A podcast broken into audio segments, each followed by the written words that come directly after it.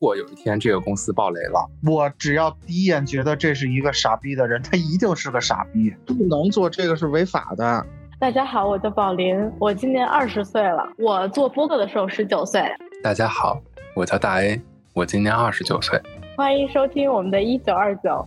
今天又是我的老朋友杰克。今天我们要想聊的话题就是想吐槽老板。那我就先来了。这个老板啊，咱们就不特定指谁，就是有可能有时候是指甲方，有可能有时候是指老板。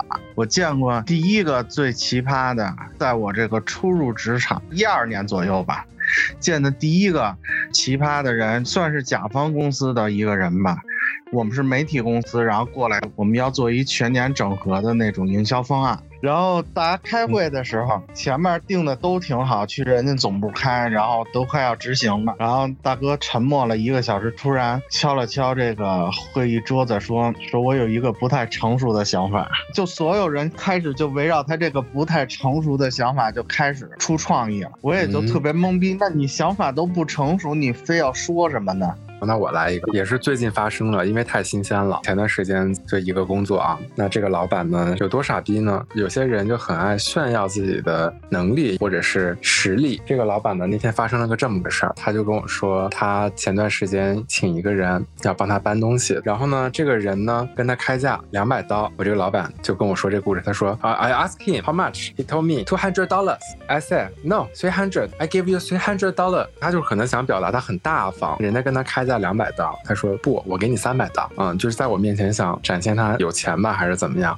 我也不是很理解。我当时听了这个故事很震撼，非常想跟我讲他多给了一百块钱这个故事。我是觉得他是不是有点傻？他多给了一百块钱，大家很自豪。我觉得他就是在我面前想炫耀他自己是很有实力的一个人，但实际上给我多发点钱不好？对呀，真的。而且那个那个市价，正常来讲，这边请人搬那他那个东西得个五百。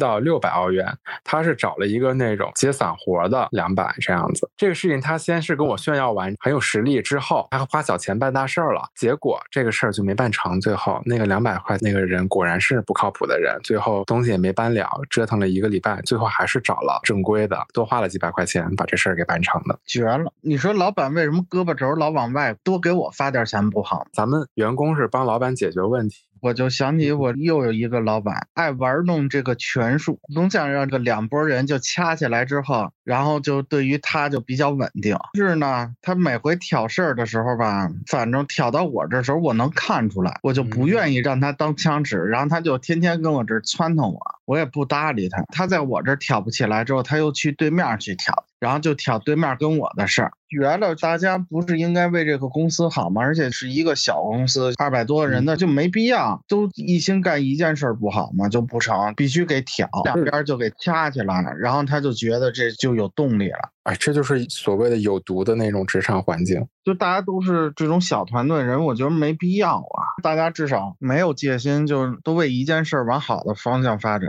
这可倒好。天天给你玩弄这个权术。然后弄得俩团队干起来，干起来之后，他就觉得，嗯，坐山观虎斗。有的人也是傻，为什么他就愿意让给老板当枪使呢？是享受跟老板很亲近的感觉吗？这不是亲近感觉，亲近感觉应该是，比如这个老板发钱了，至少他拿出一部分钱，你怎么着，你这每个星期请顿饭吃吧。我觉得这个算是亲近的第一步，第二步可能没事再给你嘘长问短一下，问问家里缺什么，给你买点什么东西什么的。我觉得这算亲近。你这给你这天天拿你当枪使，我觉得这不是新进啊！而这种老板太傻逼了，就有事儿你自己干不成啊？然后我还有一个老板，也他妈特别奇葩，这还是一个公司的。这个是我操，这公司真的是物以聚类。这是另外一个团队，另外一个团队呢，他不挑事儿，但是呢，不给别的团队挑事儿，他就是他有几员大将吧。正常这几员大将都是他左右手，他不接，他非得可能三个月，这个四个大将都向其中一个人汇报，然后过了这三个月之后呢，这个人就被撸下来了，又重新从这四个里面提出来一个，再向那个人汇报。来回来去，他就是一年之内，我感觉那个团队至少变过三次汇报关系。就你这个弄得我也挺懵逼的，我觉得这个就完全没有意义啊。就是四个人其实都是平级，只不过负责的是不同领域的事儿。他就可能觉着前段时间 A 对他好，然后就让 B、C、D 向 A 汇报。然后之后过一段时间呢，可能觉得 B 比 A 好，然后之后让 A、C、D 向 B 汇报，就这样。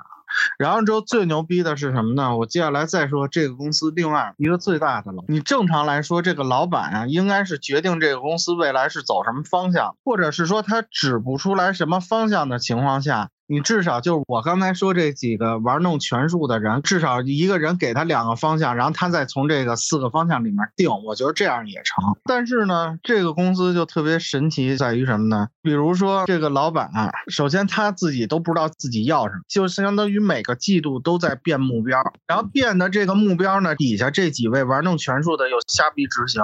举个例子啊，比如这个老板说：“操，今儿我要鱼香肉丝。”第一个玩弄权术，这老板给他上了一个，就是四川版的鱼香肉丝是什么样？就拿黄瓜炒的鱼香肉丝。他说这也是鱼香肉丝，你吃。然后之后第二个玩弄权术老板给他来了一个木耳炒肉丝。他说鱼香肉丝里有木耳，操你就吃吧，没什么太大关系，都是 都有木耳有肉丝你就吃吧。然后我们还有一个老板也牛逼，直接给他上一个他妈可能是宫保鸡丁，直接说说反正都是酸甜口的，操你吃宫保。鸡丁也，就老板不知道要什么情况下东西，然后老板就编出来一个鱼香肉丝，然后但是他们三个人交的作业没有一个人是他们鱼香肉丝，他想要的那个鱼香肉丝绝了！我这个我真的我头一次见着这种公司，我待了一年不到我就赶紧撤了。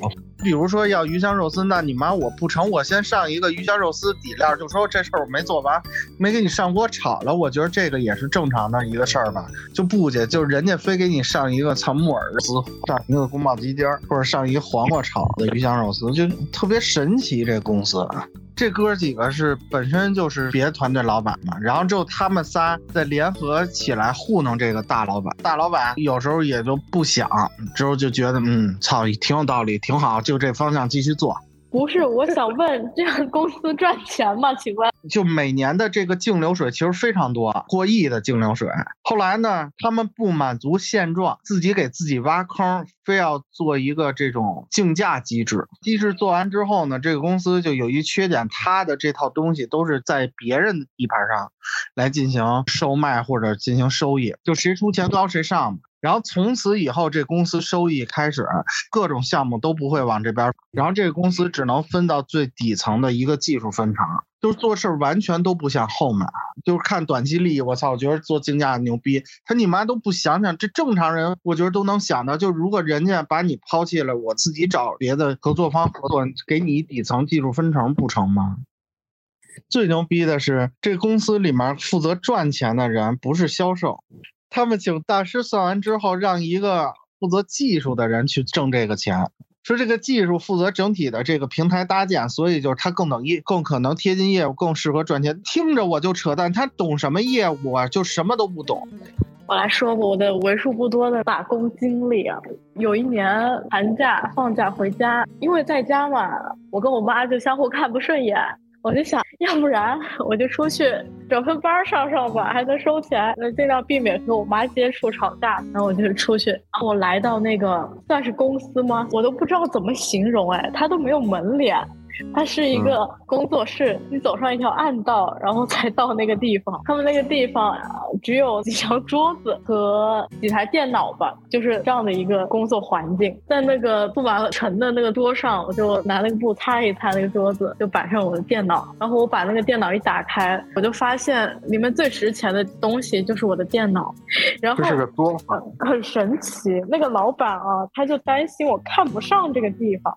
他就死了命给我画大饼。开始是做那个视频剪辑嘛，大学专业是学这个，我想找一个兼职，等等也能练练这技术。然后他就给我画大饼，他说现在短视频那个现在风口，咱就这样，凭咱俩啊，就在一个小地方，咱就能做的很大。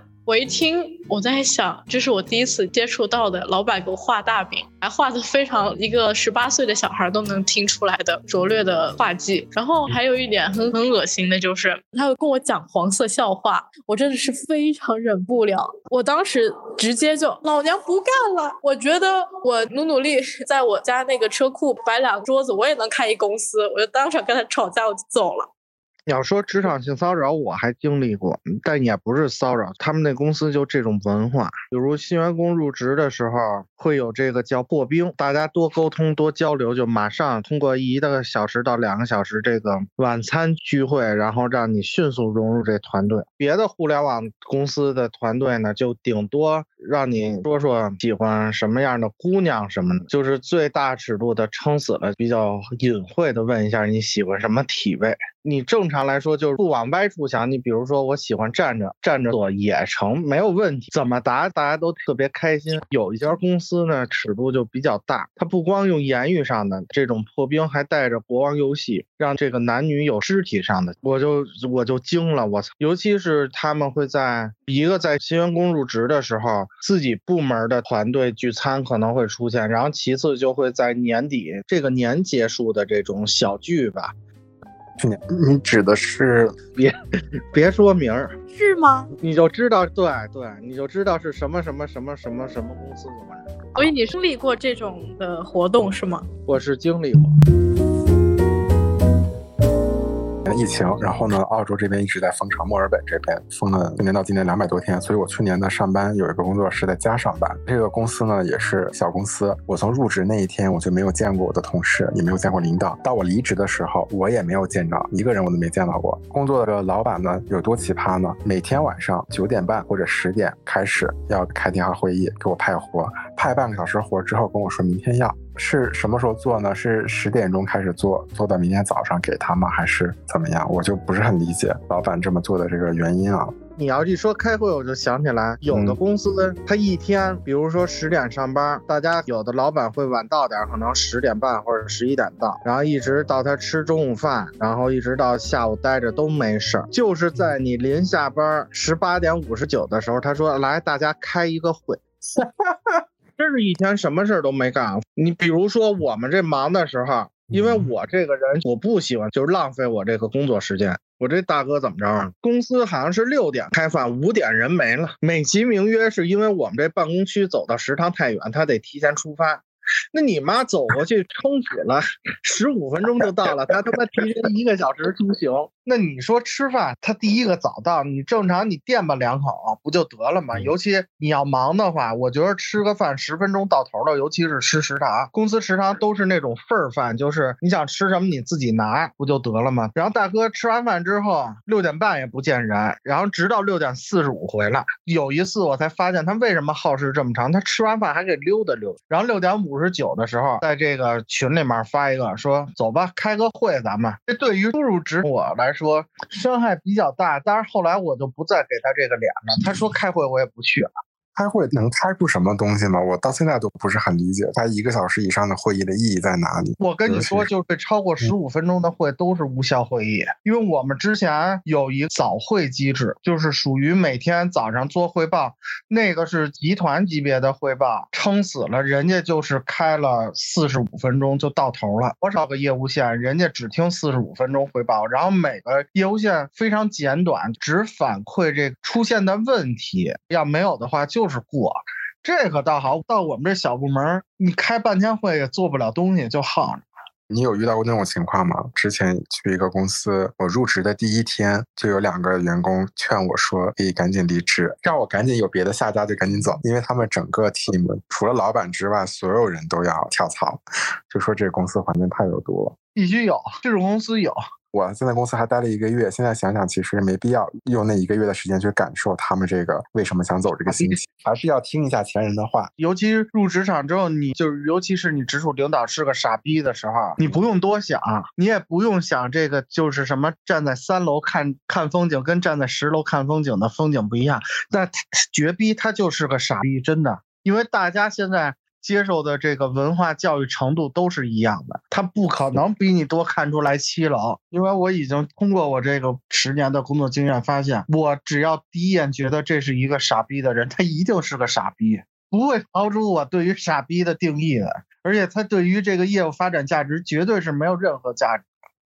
我还有一个故事可以分享，但是不是我亲身经历的。疫情前的时候，我那个约会对象他是四大某个公司的，具体哪个就不说了。然后呢，他帮一个国内一个非常牛逼的起来的一个电商，要做一个数据出来给那个投资人看，就说明我们这个公司未来前景很好，然后去找投资人拉钱。然后当时我跟他约会嘛，然后他要出差去见投资人，然后呢，我就跟他一起去了。我反正是没事儿，比较闲。当时发生过这么个事儿，这个数据呢要做很久，他们可能前后做了一个月，做这个数据的小组只派了一个人，然后跟他的老板，然后两个人去见投资人。结果见投资人当天早上离开会还有一个小时的时候，突然间他的这个头头没有直接跟他说，这个头让这个投资助理跟我这个朋友说，你把这个未来的收益。这个预测你可以增加百分之三十。我这个朋友，因为他也是初入职场，就不知道该怎么处理这个事儿，然后他当时就问我，我当时给的主意就是这个数据把数字给它美化或者怎么样，可能大家都在做这个事儿，但是如果你以后没有问题最好，但如果有一天这个公司爆雷了，那你还在这个行业里的话，还在做这个公司的话，那如果未来有事情可能会追责到你身上。最后他还是听取了我的意见，就是。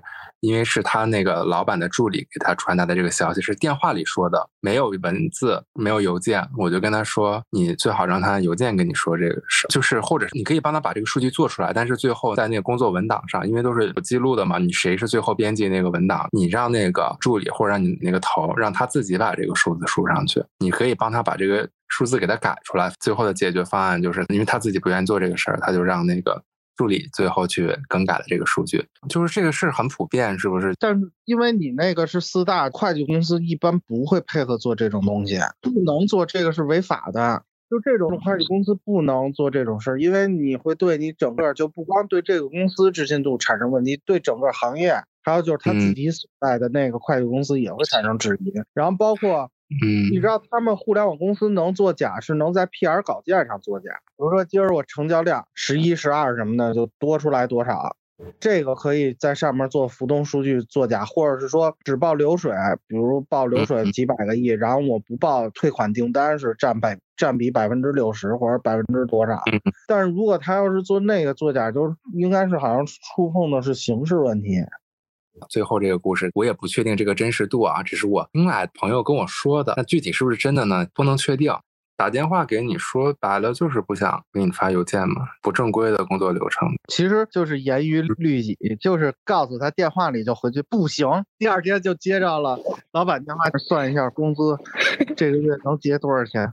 这个项目他只是去实习，跟这个项目这项目结束他就也结束，所以就是他们就让他做这个事儿。但我觉得肯定肯定有不少实习生签过这种字，没毛病，临时工嘛。惊了，还好这个公司没爆雷，真的，当时我听到都惊了。就是你知道那个预算那个营收能力，那本来就已经是估出来一个很大的数字了，再增加百分之三十节课，你说那是得什么体量了？赶上什么什么什么什么公司了都要。